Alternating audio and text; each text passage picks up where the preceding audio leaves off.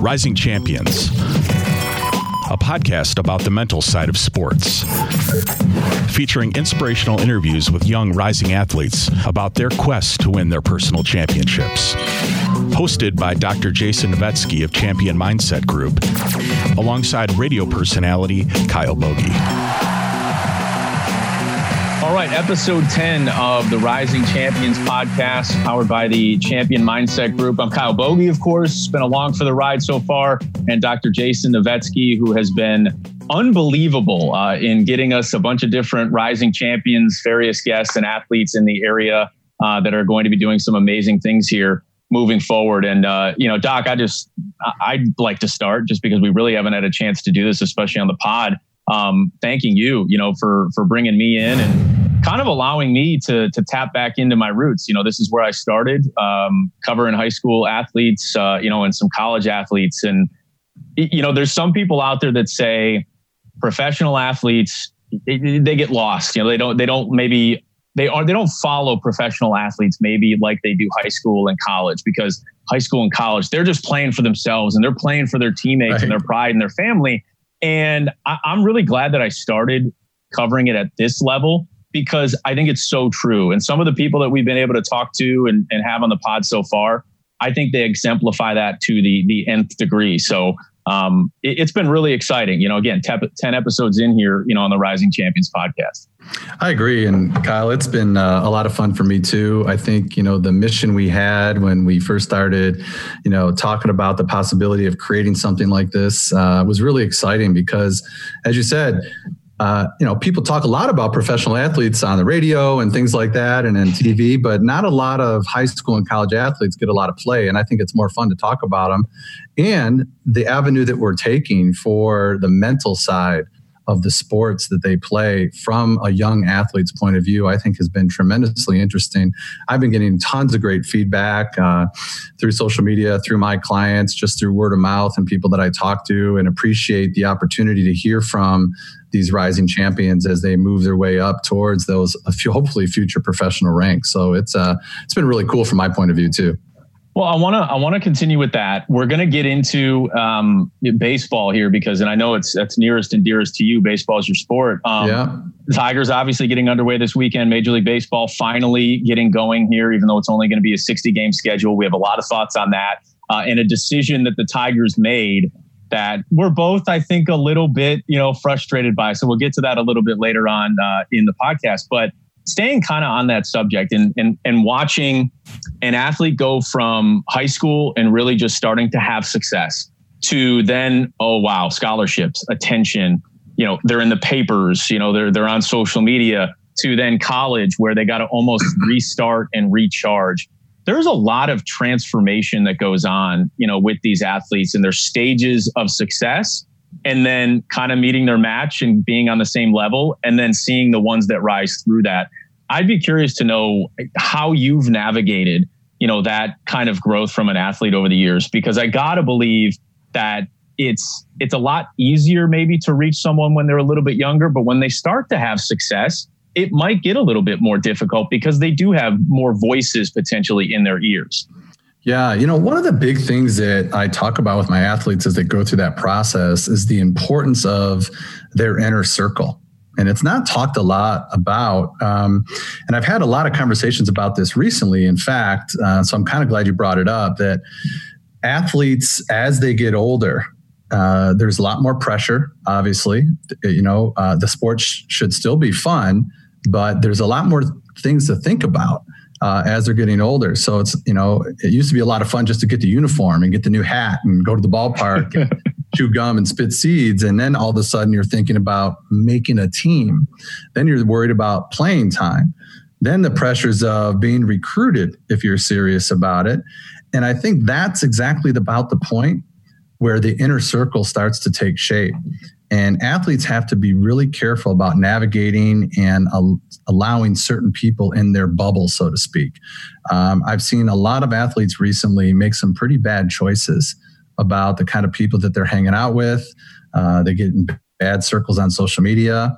And then coaches are going to scratch them off their list of being recruited. So there's a lot of pressures with that too, because it's really important who you keep friends with because you're going to become the average of the people you hang out with the most. And when you get to that point where you're moving from recreational athlete to serious athlete to being recruited and playing in college and potentially being a professional, you got to be really smart about who you hang out with and also obviously what you put out there on social media. Well, and uh, the social media part is is absolutely massive because you know it's it's everywhere. You know, no longer are you know, you have a big play on a Friday night in a football game. No longer are you on a radio show on a Friday night and then maybe in the local, you know, city paper the next day. No, no, you're it's all over social media. You know, it's being tweeted out, it's being Instagram, Facebook, you're being congratulated or potentially admonished, you know, who knows, depending yes. on what what ultimately happened.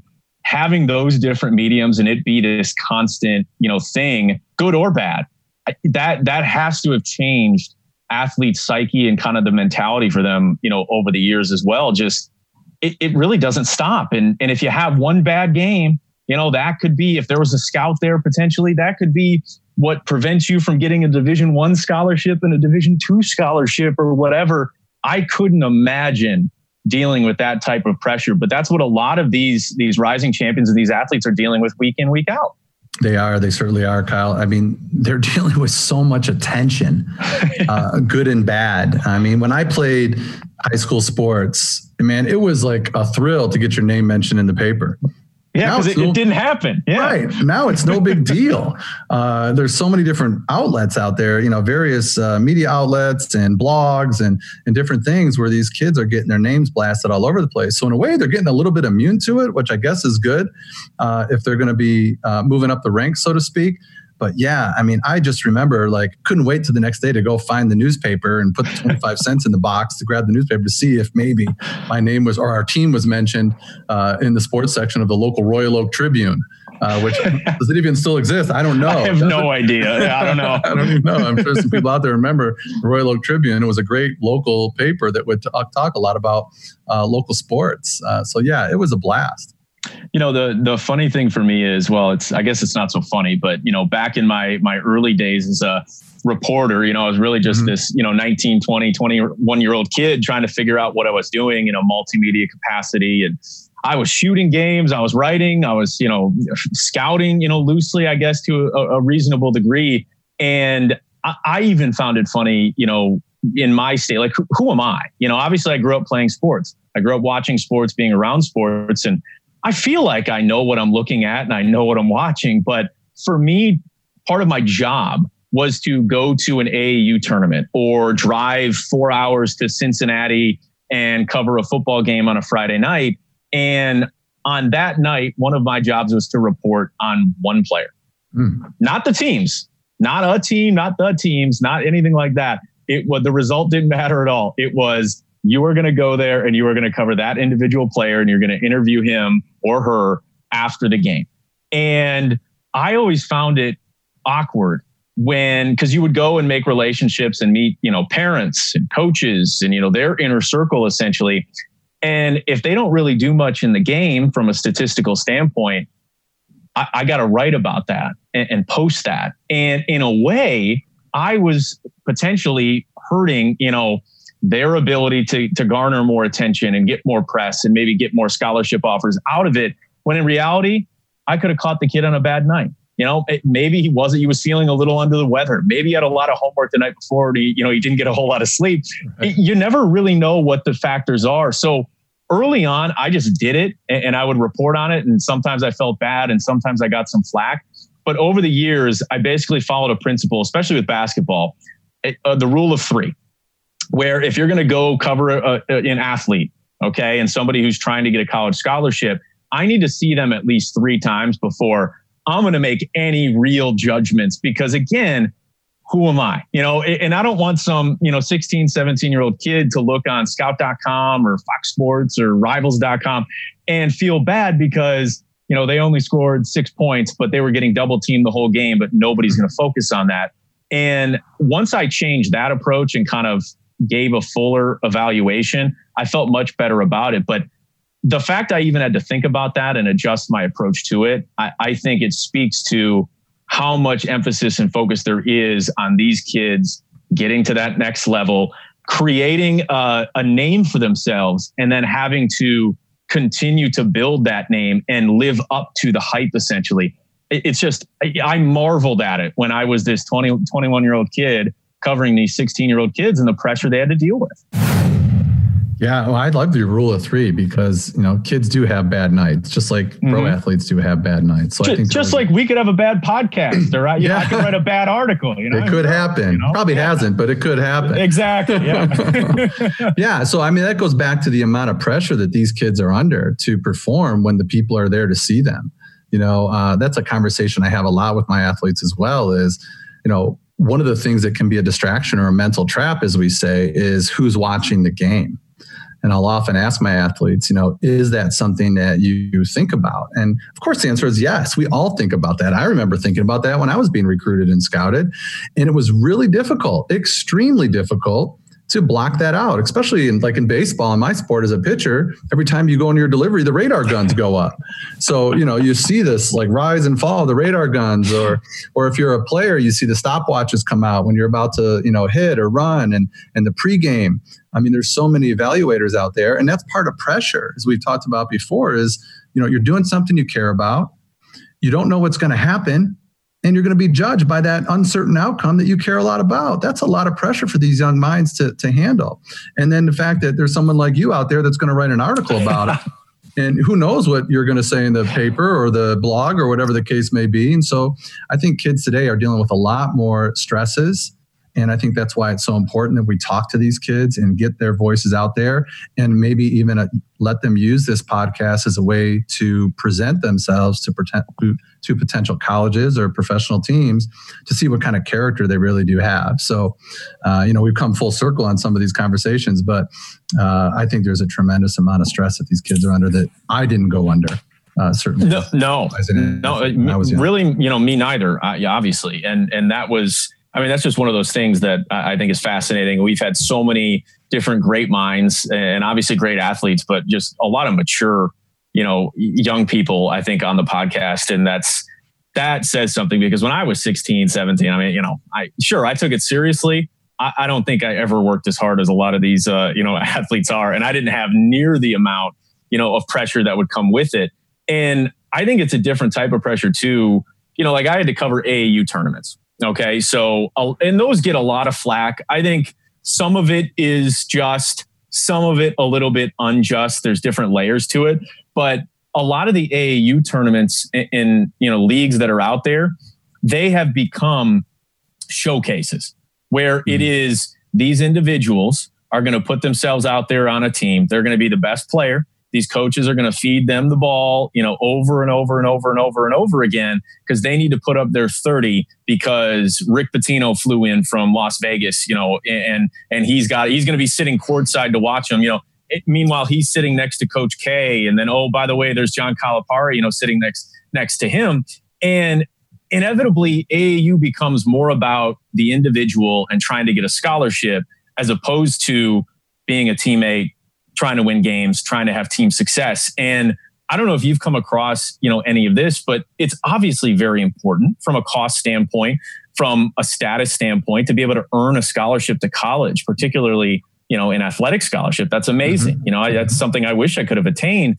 but it can't only be about that when you're out there with teammates and, and playing with some of your friends. I the balance to me is something I, I find incredibly difficult to navigate for these kids.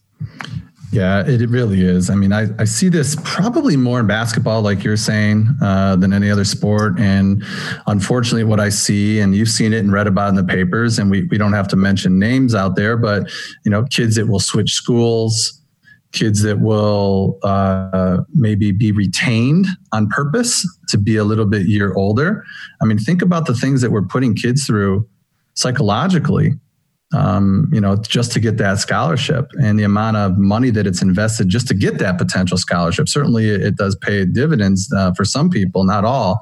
But imagine being those kids that now you're going to be in a different grade, or now you're going to go to a different school because we want you to play for this coach, or you're going to get uh, recruited better in this particular program.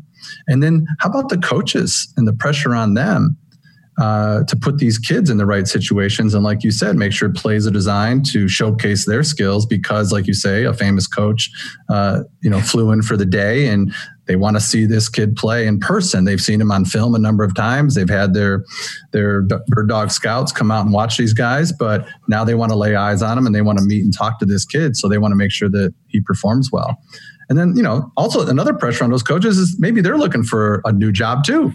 And you know, if they do well, and that coach happens to be in the stands, maybe they get a little love too, and maybe get asked to become an assistant or recruiting coordinator and things like that. So, I think the pressure goes all around full circle. Um, and I think we as parents and we as coaches, we just have to be really careful because we're dealing with young people. And it's a really important turning point in their life when they're in high school and they're going through a lot, trying to figure out who they are. And unfortunately, we see a lot of bad stories you know come out of this too. Kids get in trouble or their ego gets really big you know we had a young man in detroit here who got in some trouble and it was in the news and had to bounce around to a couple different colleges. And you know from what i hear i don't know the young man but from what i hear he's a really good kid. But he just made some really bad decisions and probably because some people got in his ears and got in his head and he thought he was invincible and could do whatever the heck he wanted. And uh, it, it, certainly uh, it hurt his chances to play at a big time level I, I want to touch on something uh, about that, but uh, real quick, a, a story you know kind of came to mind here as we were just talking about this because um, I, I remember and just speaking to pressure and speaking to you know maybe having a bad game or a bad half or a bad three quarters or you know whatever it might be. Um, I, I, I was covering a game. This is probably 2013, maybe 2014. I drove down to Indiana. I was at La Lumiere High School, private, you know, high school known for basketball, their basketball program. And I was there to see a couple of kids, but one kid in particular um, that I was supposed to check out from Canada. And no one had really had a chance to to see him. And you know, here he is in the states playing this, you know, uh, you know, high school prep academy. And I drive down to this really cool arena. It's basically like a bowl it's a really hmm. cool little dome, you know, and it's it's kind of down in the ground, and the stands are surrounding the entire court. Really cool uh, atmosphere. Oh. And I watched the first quarter. Kid doesn't do anything. Second mm. quarter, don't really see. You know, I don't. It, maybe he's being passive. I'm not seeing a whole lot of skill. I'm not. He's missed. I think all seven of the shots that he's taken. Third quarter, kind of the same thing, and then I, and I text my boss. I actually, I actually texted him, uh, you know, at the end of the third quarter, and I said, "I, man, I don't know. You know, this was this is tough. I, I, I don't know if uh, you know these these coaches should really be uh, evaluating him or putting him on this pedestal that they've been putting him on." And fourth quarter comes around, and the kid makes a three, and and then the kid gets a steal, and he goes down the other, you know, the other end and dunks it. And then, of course, the next possession, you know, he comes off a screen, hits a mid range before you know it, he's got 18 points all in the fourth quarter, and he led a comeback and forced overtime. They ultimately lost, but still, in that eight minutes, yeah, it's eight minute quarters in high school. All of a sudden, you saw everything that you know everyone was talking about. When hmm. for three quarters, I was like, ah, you know, I, I don't know. That kid was Jamal Murray, who uh-huh. just signed that you know very uh, large contract contract extension with the uh, the Denver Nuggets. So it, it just goes to show even if they are a future pro, you know, one of the better players in the entire NBA, they're going to have off nights. You know, things are yeah. going to go, you know, by the wayside, but it's really overcoming that, um, you know, and being able to get to the next level, Kentucky, and then of course being drafted and, and now he's with the Nuggets. But yeah, it, it's, it, it really is amazing, you know, when you think about how these kids are evaluated and either accepted, you know, into that next level or, or not. Yeah, and what you're speaking to also is the ability to be resilient. You know, in, yeah. in, all these situations, not just dealing with pressure, but to be able to bounce back from three quarters of a bad game and be resilient. So, uh, a lot of times that comes up. You know, in my practice working with these these rising athletes, is how do you be resilient? You know, how do you learn and grow from every opportunity that you have? And, and often, what we do, Kyle, is we evaluate games and well, the questions I'll ask a lot are, you know, what did you do really well that day? And, and why do you think that happened? And also, what do you think you could have done better? And how are you going to fix it? And what that does is just keeps things objective so they can learn to be more resilient in those situations. So some some guys have that naturally. They're just they just bounce back. They just don't care and and they just come back. But a lot of people uh, are thinkers and, and they overthink these various situations. And we try to keep things objective and neutral, as we've discussed before, to help them learn how to be resilient and bounce back. Before we jump into this, uh, you know, this uh, little Tigers issue that, that we're going to do here in a second, I, would be curious to know, and, and this is something I think that's dealt with a lot, especially at the high school level when, you know, kids are trying to get a scholarship or parents are potentially trying to get their, you know, their kids a scholarship and pushing them towards that. I think with all the athletes that we've talked to, you know, on the Rising Champions podcast. And again, this is episode 10. We appreciate you guys downloading, subscribing, sharing. Uh, it's been a, fun ride so far. But I think all of the athletes that we've talked to absolutely love what they're doing. You know, and, and, and it wasn't a situation where, you know, parents were pushing too hard or, you know, they, they weren't really doing something, you know, that, that they love. No, I, you can feel it. I think in all the interviews that we've done, but have there been, I guess, instances in which, you know, maybe you did feel, and this is maybe a part of the evaluation process, that, you know, the the student athlete wasn't as eager or into it and wanting to improve and get better, maybe as their coach, as their parent, as, you know, their guardian, whatever it may be. It, it, does come up. I've been very fortunate that I haven't had too many serious issues, but we've had a lot of what we'll call family meetings with some of my clients, and uh, those can be intense. And sometimes they're sprung on me, like all of a sudden I'm expecting just the client to walk in the door, and here comes mom and dad with him or her, and I'm like, okay, what's going on and so i know something's happened or we have to have a big discussion that i wasn't ready for but mm-hmm. thankfully most of them will call or email or text earlier and say hey um, we need to have everybody in the office today. We need to air some grievances, so to speak, of, of, the grievances, and uh, and get things out there on the table. So yeah, it does come up. Uh, I often hear from parents, and it's kind of cliche. We're not that mom or dad. that, that, that's pushing our kid and they don't mm-hmm. realize every time they say that that they probably are unfortunately not all of them i, don't want to be yeah. a wide stroke there but sure and there's nothing wrong with caring either no there I, I, think yeah. there's it's important to be what we call a silent source of support mm-hmm. you know and and making sure that you know you get your kids to the game on time you give them the resources they need you give them the encouragement you give them the constructive criticism and feedback but unfortunately there are that there are those parents that are trying to live through their kids or push that scholarship. And sometimes kids maybe don't want that. I've had lots of clients that will say in private with me that you know, I like playing tennis or I like playing golf, but I don't want to do it as in college. I don't want to do it as a pro. Mm-hmm. I just like enjoy being with my friends and I like being on the team. I like representing my school. But when I go to college, I want to focus on some other things. I got other ideas and other plans. So it certainly comes up. It's a delicate conversation to have. Um, we have to reevaluate goals at that point, and I'm always a fan of of doing that with them. And I always say that, look, I don't judge you for your goals. My job is to help you accomplish your goals, whatever those might be. And so if your goal is just to make the varsity team in your high school and have fun playing your sport, that's great. Let's do that. Uh, but we got to make sure that your parents are on board with that because sometimes they have other ideas. And unfortunately, parents sometimes, not all again, get caught up in wanting to talk a lot about their kids and brag on them. And who doesn't want to brag on their kids? I of course. Yeah, I want to brag on my kids too.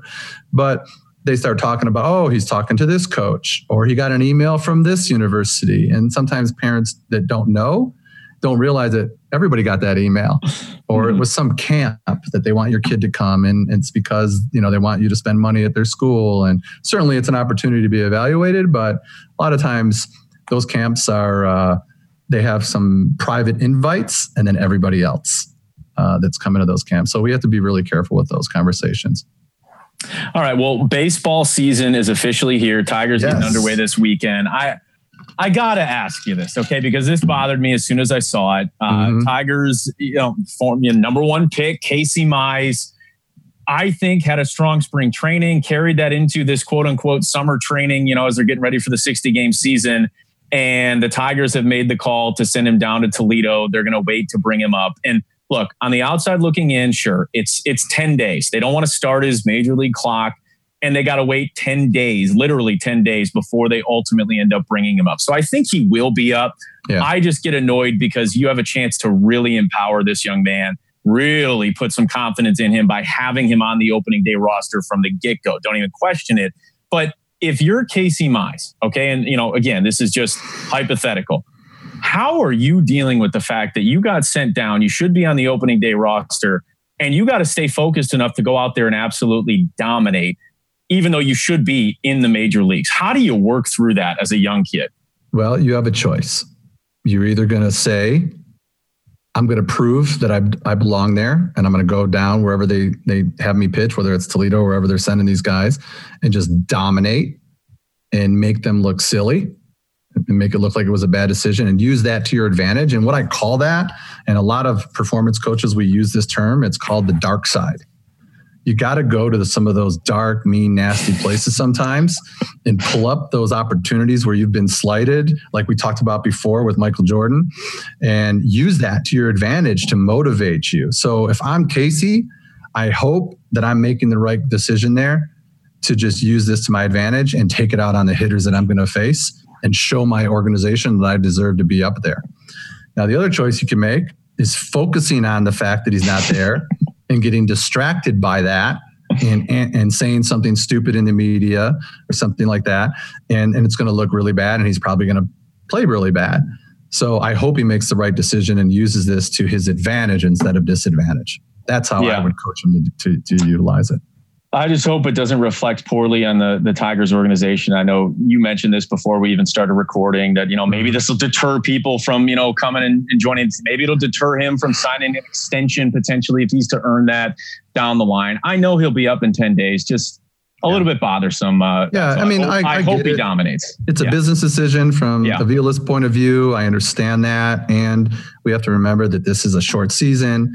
Mm-hmm. Is it? You know, who knows if it's even going to last? And, and yeah. do we want to waste his year? I, there's a lot of factors there, uh, so I certainly can understand it from different points of view. But to your point, like you you told me before we started recording too, there's other players that have gone through this in a regular season. You know, Vlad Guerrero Jr., Kris Bryant uh, mm-hmm. rings a bell too. Yep. I wonder what's going to happen. You know, with those guys down the road. Yeah. You know, you know, Kris it, Bryant's in a in a in a organization where a lot of people like to play in the city of Chicago, but in Toronto, I'm not so sure how that's going to yeah. fly. I think baseball is a little bit of a problem, but maybe we can address that at a, at a later date. All right, Doc, yeah. uh, this was a, a wordy uh, episode of the Rising Champions podcast for you and I. Usually we don't, yeah. we don't have to do this much work, you know, it's a no, right. interview. So we'll get back to our bread and butter in episode 11, but uh, this was fun. Uh, we appreciate you guys downloading, subscribing, sharing all of it. And uh, we hope you enjoyed episode 10 of the Rising Champions podcast. Be sure to uh, keep subscribing, please.